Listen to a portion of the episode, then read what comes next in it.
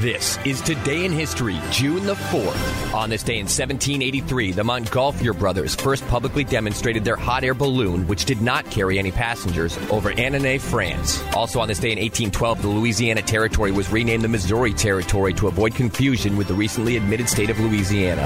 In 1919, Congress approved the 19th Amendment to the U.S. Constitution, guaranteeing citizens the right to vote regardless of their gender, and sent it to the states for ratification. Also on this day in 1967, in the second air disaster to strike a British carrier in as many days, a British Midland Airways jetliner crashed in Stockport, England, killing 72 of the 84 people aboard. A day earlier, a British charter crashed in France, killing 88. In 1972, a jury in San Jose, California acquitted radical activist Angela Davis of murder and kidnapping for her alleged connection to a deadly Marin County courthouse shootout in 1970. Reverend Williams is the host of a weekly religious program on this station entitled Vibrations for a New People.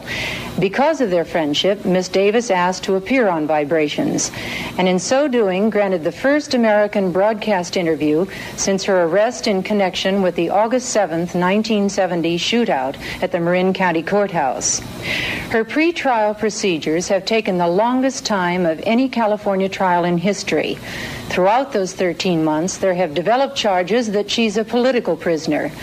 Because of this, she's drawn international attention and has become one of the central figures in a very large and militant movement reflecting the concerns of oppressed minorities. And in 1986, Jonathan J. Pollard, a former U.S. Navy intelligence analyst, pleaded guilty in Washington to conspiring to deliver information related to the national defense to Israel. On this day in 1998, a federal judge sentenced Terry Nichols to life in prison for his role in the 1995 bombing of the Alfred P. Murrah Federal Building in Oklahoma City. But today they're seeing this from a whole total direction than what they've seen on the past few weeks that the trial's been going on. They're seeing now the devastation that was caused by these people who manufactured this bomb to do this type of devastation in this country. It's unheard of. These people now are seeing that it's more than a paper trail. And on this day in 1942, the Battle of Midway begins.